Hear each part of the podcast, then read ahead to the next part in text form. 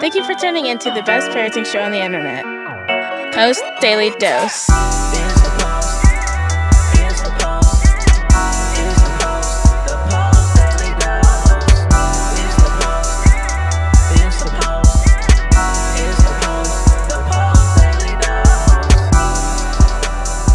Hey, Facebook, good evening, and welcome to another episode of Post Daily Dose with me, your trusted parenting advisor, faithful guide and servant on the healing journey. What's my name? Big Papa Bryan Post.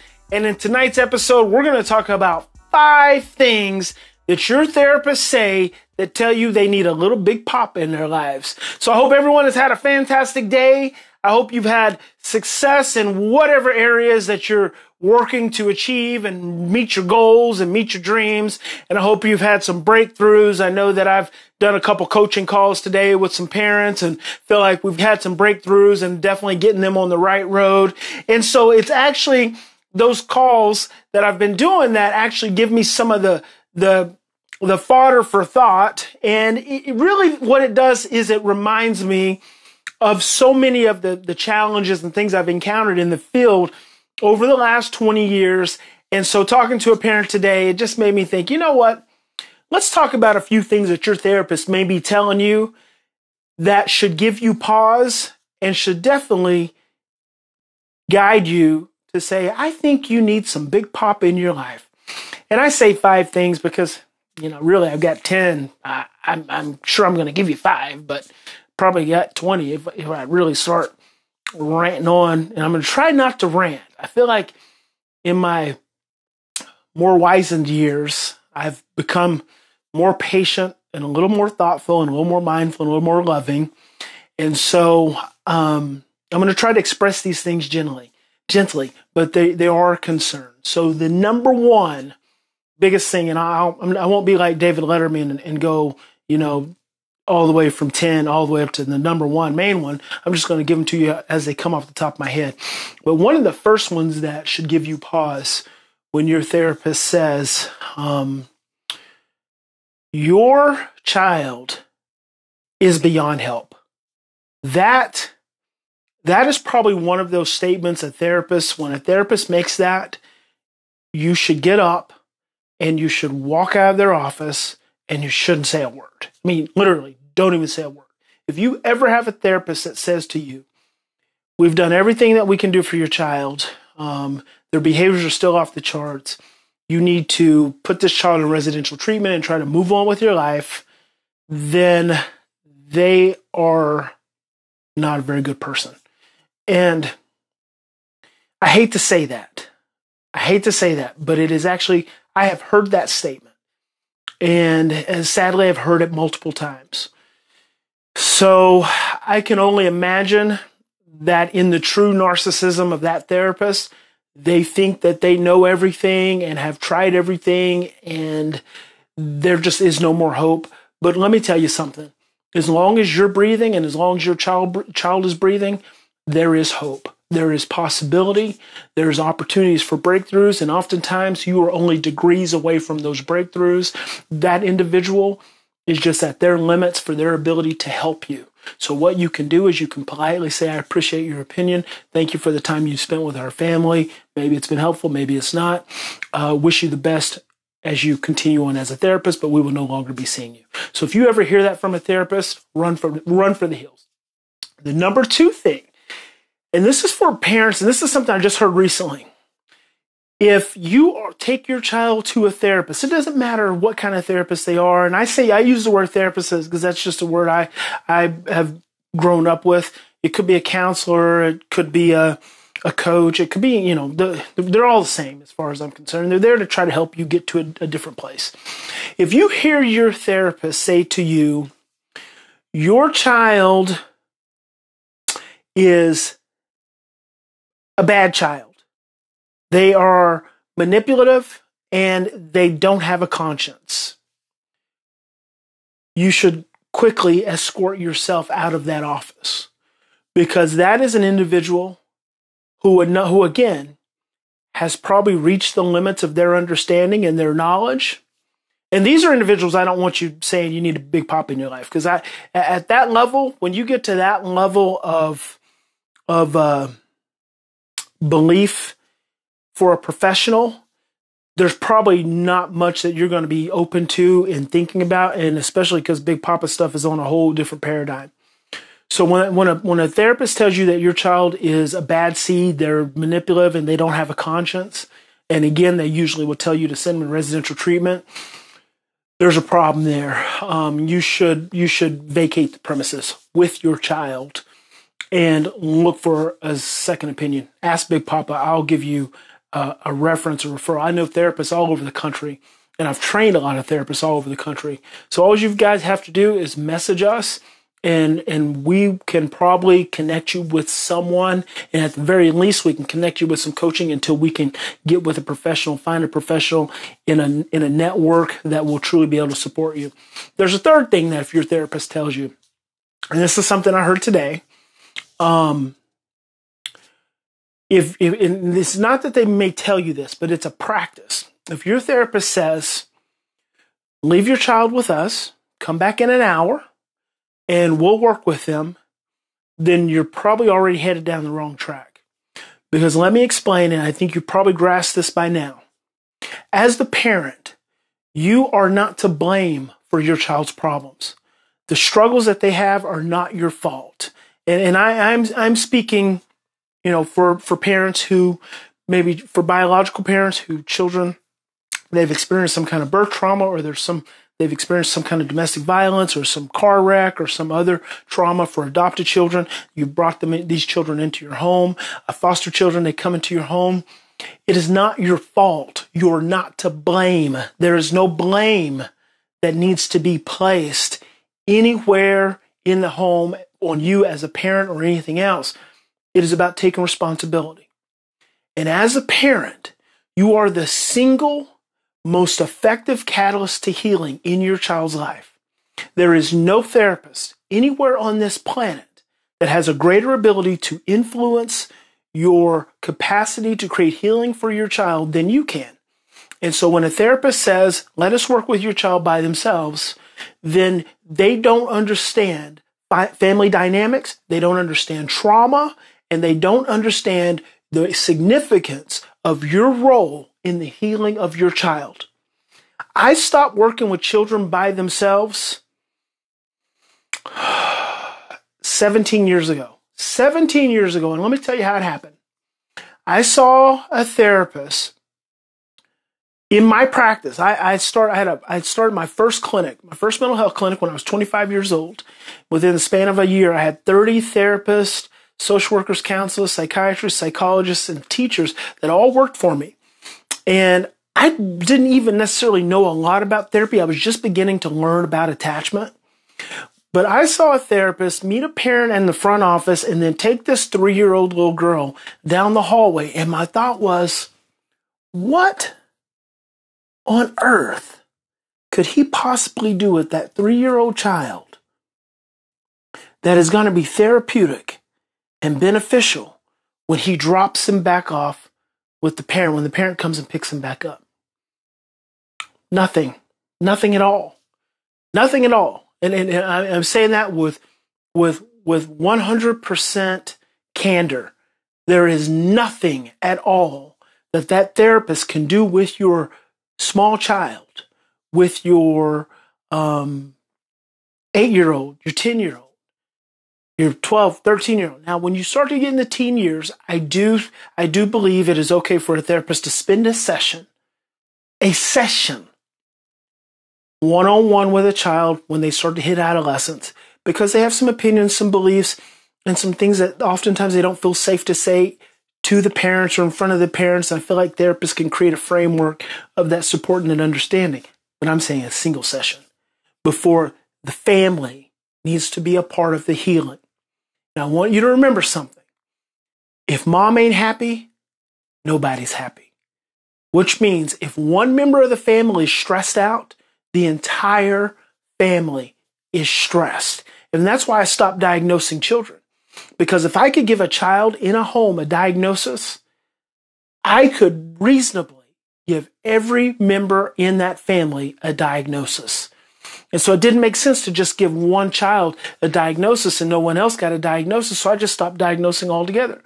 So if your therapist says, let me work with your child and I'll see you later, and they do that more than a session or two, then you've probably, it's probably someone you need to introduce to Big Papa. So a fourth thing that your therapist may say, I don't see that your child's going to be able to get any better without medication. Unfortunately, we go through, mental health professionals go through academic training. In that academic training, you know, if you have a bachelor's degree, it's four years. If you have a master's degree, it's a year, two years. You have a PhD, it's another couple years on top of that.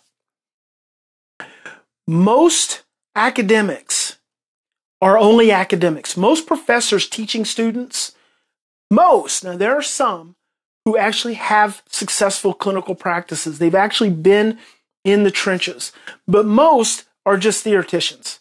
They just have these ideas of children. They don't actually work with children. They don't actually haven't actually done enough of their own work to to have insights that are reflective on personal experiences. And these individuals teach many of the therapists that are in the world today. And the problem, the biggest problem that exists with mental health professionals is they believe once they get the piece of paper, the degree, that their education is over.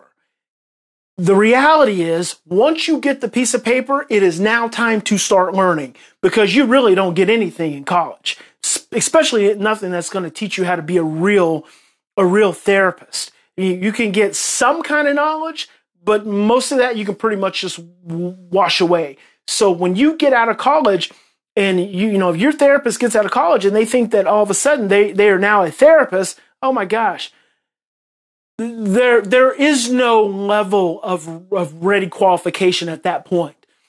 They are just now about to learn what it means to, to be a to truly be a therapist, to truly be a counselor, and that's going to come from personal experience.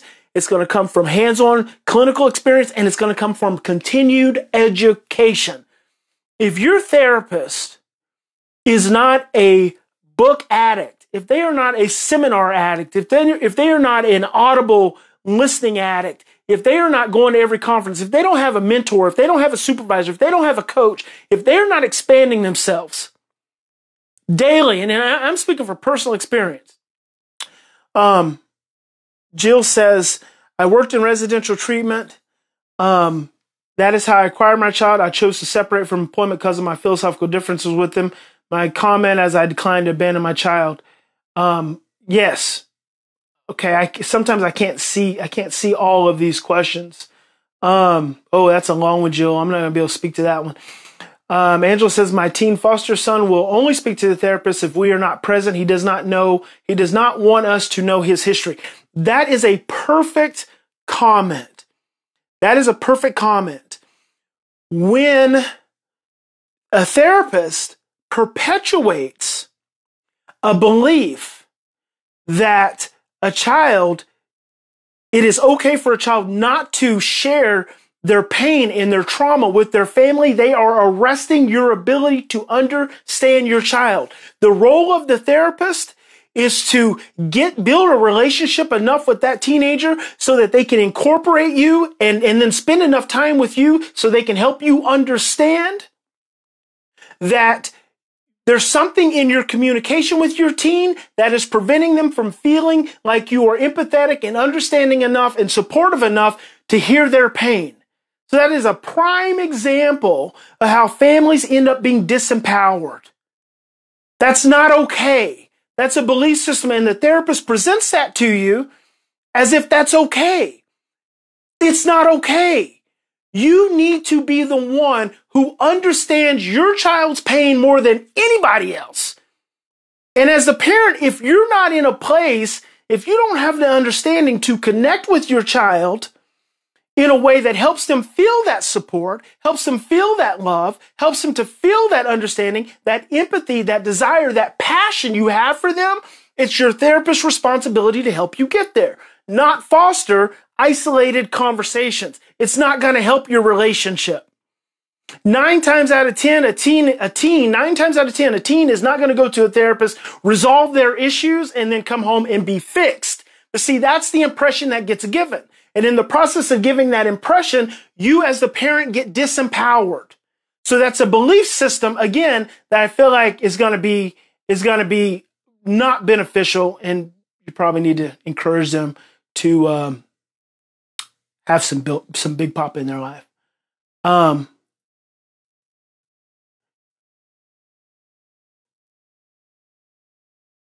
I, am getting some good questions. I'm getting some some really good questions. Um, Jill says, um, she says, I am as academic as verbal linguistic as they come, and I can guarantee you speak to truth one on one with kids and lifelong learning is where it's at. Ab- absolutely. So you're, I, I don't, I don't, I don't, I don't see, I got a little time frame on, on tonight's daily dose. When I speak to you about your therapist continuing their learning, here's what I, here's what I want. Here's what I want you to ask your therapist. I want you to interview your therapist.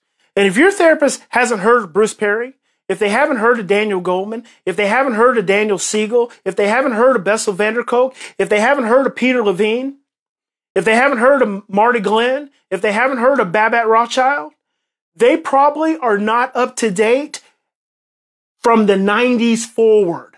They are probably operating out of pure cognitive behavioral models modalities. And those modalities lost their real teeth in the 80s. As soon as the decade of the brain came along, and there's so many more. Allan Schore, if they haven't heard of Allan Schore, if they haven't heard of John Bowlby, uh, John Bowlby's in the 50s. But cognitive behavioral therapy lost its teeth as a real model for for looking at the core of a person's being, looking at their soul, looking at their pain, looking at their trauma when the decade of the brain came along. So if your therapist isn't contemporary at that level, you're probably not going to get the support and guidance that you need. You need to introduce them to some Big Papa or introduce them to those other because I stand on the shoulders of those individuals. I came along, I had ideas, I had I, I had experiences, I had per- personal experience, and then the decade of the brain I, I, was I'm the byproduct of the decade of the brain, understanding the decade of the brain, and then putting it into practice, and then being in real trenches. So if your therapist isn't at that level, and, and let me tell you, when I was an early clinician, I was obsessed with learning more, absolutely obsessed. I read every book, I highlighted every book, big volumes. They've got to want as a as a clinician, and I, I only feel like really the only reason I, I can even have a topic like five things your therapist might say that tells you that you need to be looking at someone different is because I understand that they're not doing it. So many clinicians are just comfortable stopping where they did in school. They're not trauma informed. They've, they've read a paper, they're, they're relying on their degrees. And the degree is nothing. It is nothing. You want someone in your home who is working to be the absolute best that they can be. And here's the thing. If you come to me and I reach my limits of what I know and, and my intuitive nature, as I, I tend to be with families and with children, I'm going to refer you out. I'm going to tell you to consider these other things. I'm going to tell you I don't know because my responsibility in your life is to support you and to guide you and to provide you a place where you can come and get reflective learning and reflective answers that help you come to a deeper understanding of the challenges you have. If you're giving me your challenges and I hit my limit, I've got, it is my ethical and moral responsibility to you to say, I don't know. Let me think about that. Let me refer you to this person or this person. Have you considered this? It doesn't stop. It doesn't stop with Big Papa. It doesn't end with Big Papa. This is just a, a, a process in the road. See, my, my whole goal as a clinician has always been to help parents and professionals just to gain an understanding which they can then build on. And ultimately, I believe as the parent, you are the most powerful healing force in the life of your child. So what's another thing? I said five. I think I don't think I've given you five yet. If you're if you oh god, this is this is a good one. This is gonna this is gonna like upset a lot of people. You know, I don't say this to upset anyone.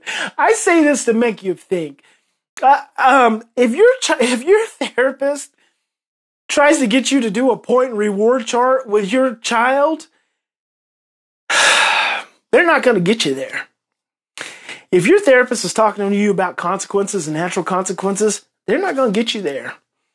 If your therapist is talking to you about isolation, if your therapist is talking to you, and I, I want to finish that other thought about medication is the only thing, they're not going to get you there. That so I'm going to tie that that because number four ended with medication. I said if they say this is only medication can help, it's just reaching the limits of their abilities. And instead of telling you that, instead of saying there are things that you could be doing differently, there are things you should be doing differently, and that just gave me another thought. They're trying to, to push the external control out somewhere else. Instead of saying, look, we've got so much more we need to be doing. Look, Big Papa rather run you off. I rather offend you and run you off by encouraging you to look at your own stuff and helping you to see how all the dynamics fit together as opposed to just pushing your child off to medication. That's not my role. My role is to be as honest with you and as straightforward as I can possibly be. My role is not to blow smoke up your ass. My role is not to be your friend. My role is to love you, but it is to be very honest with you and based on my years of experience, tell you what I'm seeing. And if that's offensive, that's okay. It's just not the time for you and I to work together. But we're not supposed to be friends we could eventually become friends. And I have people I've worked with who are my dearest friends and have been for years now because our work is done. They've moved on. Some of those individuals have become therapists and I love them dearly and we're still great friends. But when we're working together, my responsibility is to be a strong enough, loving enough force in your life to help you overcome the fear. If I get as mired down in the fear as you may be based on some of the things you're dealing with, Who's going to lose? You are. You're going to lose and your child is going to lose. It's not, it's, it's not, that's, that's ethically not where I should be. Ethically and morally, I should refer you to someone else if I can no longer support you. So if I just end on medication or if I just try to give you behavior modification and points and rewards, and, and if, if I'm, if you find, this is, so that was number five. If number six, if you find that I am trying to align myself with you against your child, that therapist needs Big Papa. Right? If that therapist is trying to be your friend, if that therapist is trying to ask you all the bad things your child has done through the week so they can address them with your child, they're not doing you any problems. They're just trying to be the parent. They're turning you into an adolescent. They're not empowering you to be the parent that you need to be. So these are just some things to think about. Um, thank you, Bethany. And Julie, Julie says, can a child be too traumatized to not be able to access therapy? Can a child be too, no, no, no, a child can never be too traumatized to not be able to access therapy. The therapy has to, has to be flexible around the child. See, if you have a significantly traumatized child, the greatest amount of healing is going to occur in the home and in the relationships in the home. That's where, because when a child is acting out, that's when you are accessing their, their deepest, most wounded place within them. That's when you're in their state level of memory. That's when you're in their brainstem. It's when they're acting out. When does the majority of acting out happen? It happens in the home. So that's where you've got to be able to meet your child. And that's why the therapist has to empower the parent to see things differently, understand things differently, so that when they go home, when they leave the therapist's office where they've been nice and laughing and hugging and having a good time and they start acting out again, the parent's got to be equipped with an understanding to help them make it through. So when I do that, when I do that, I'm able to empower you to reach your child at the level of trauma that they are acting out and opening up and inviting you into. Because ultimately, that's what we're here for. We're here to create healing. So, no, I don't believe a child can ever be so traumatized that you can't access therapy. You just, the therapy has to be flexible. Kevin says, how to help a 16 become more social and get along with peers. Sometimes, Kevin, and this is, this is important because not all children are capable of having are, are, capable of being really social. He could be naturally introverted. His trauma could, could cause him to be more introverted, have more social anxieties. He could be on the autism spectrum. So there could be a couple of different core personality dynamics. Or he could just be a child who feels better with one or two friends right? A child doesn't have to have a bunch of friends and they don't have to be real social with peers because a lot of times the peers are all stressed out kids anyway and you don't even need them to be. You don't want your 16 year old to be social with those peers, right? A lot of that social influence, that peer influence is not going to be healthy influence. So if your child can develop one solid friendship during the time that they're in school and three, through school, they are going to be just fine. That's all they need. But better than that, better than that, better than that one friend is that your child is friends with you. Your child feels supported, understood, understood, heard, nurtured, loved by you. If your child has a social relationship with you, they'll be able to build other relationships with other peers because you're helping them form the foundation. So now, Kevin, if you're a therapist and you're thinking about how to get the 16 year old more involved with his peers, then you need to start with looking at what is the child's relationship with their parents. Can you first improve the mother child relationship, the father child relationship? Make that a focus as opposed to the peers. Remember, peer physiology is the same physiology as stress. So if you're thinking about a 16 year old who doesn't do good with peer interactions, it's because the interactions stress them out and they're probably already stress sensitive individuals to begin with. So remember, in any given situation, we always have two choices. We can continue to go down the same track, the same path, that therapist after therapist and psychiatrist and psychiatrist and teacher and preacher and family member have tried to get us to go. We can just keep going down. We can keep doing the same thing and expecting different results. On average, the families that we see at the Post Institute have been through seven years of traditional therapy and are usually on, the children are usually on three to five different medications. And that, that statistic, those two statistics have held up for 20 years. For 20 years, on average, the families we eventually come in contact with have been in therapy, some form of traditional therapy, for seven years. Five to seven years and been on three to five different psychiatric medications. The problem with traditional therapy, as I believe, is that it doesn't help children heal. It helps them to grow, it helps them to grow older.